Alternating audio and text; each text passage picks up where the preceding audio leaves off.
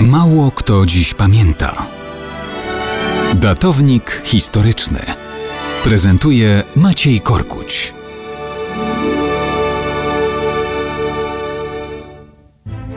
Spośród młodego pokolenia mało kto, ale spośród starszych zapewne wielu dziś jeszcze pamięta lekturę, powieść dla młodzieży Timur i jego komanda, czyli Timur i jego drużyna.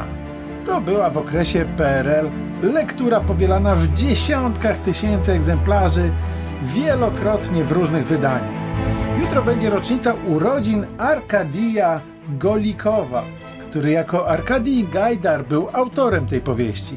Literacki pseudonim został w rodzinie i pod tym nazwiskiem żył jego syn, zresztą Timur właśnie, oraz jego wnuk Jegor Gajdar, który zostanie w latach 90. XX wieku premierem Federacji Rosyjskiej.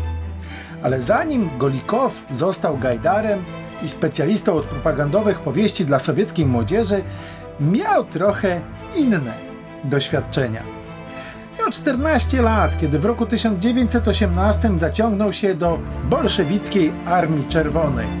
Trafił do jednostek specjalnych przeznaczonych do walki z wrogiem zewnętrznym i wewnętrznym. To były jednostki już wtedy w latach wojny domowej stanowiące oddziały zaporowe, czyli otwierające ogień do swoich, którzy pod naporem wroga próbowali się wycofać z pierwszej linii frontu. Młody Golikow wyróżniał się bezwzględnością i okrucieństwem. To i awansował.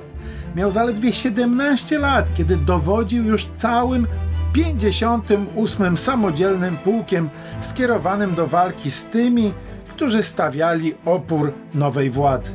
Na jego czele tłumił największe rosyjskie powstanie chłopów przeciw bolszewikom w guberni tambowskiej.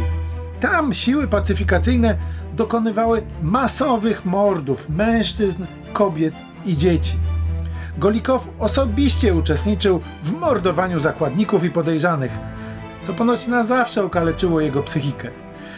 Służył bolszewizmowi jako oprawca, a potem już jako Arkadij Gajdar był autorem politycznie sprofilowanych, choć poczytnych powieści dla młodzieży. Taki to był ojciec Timura i jego komandy.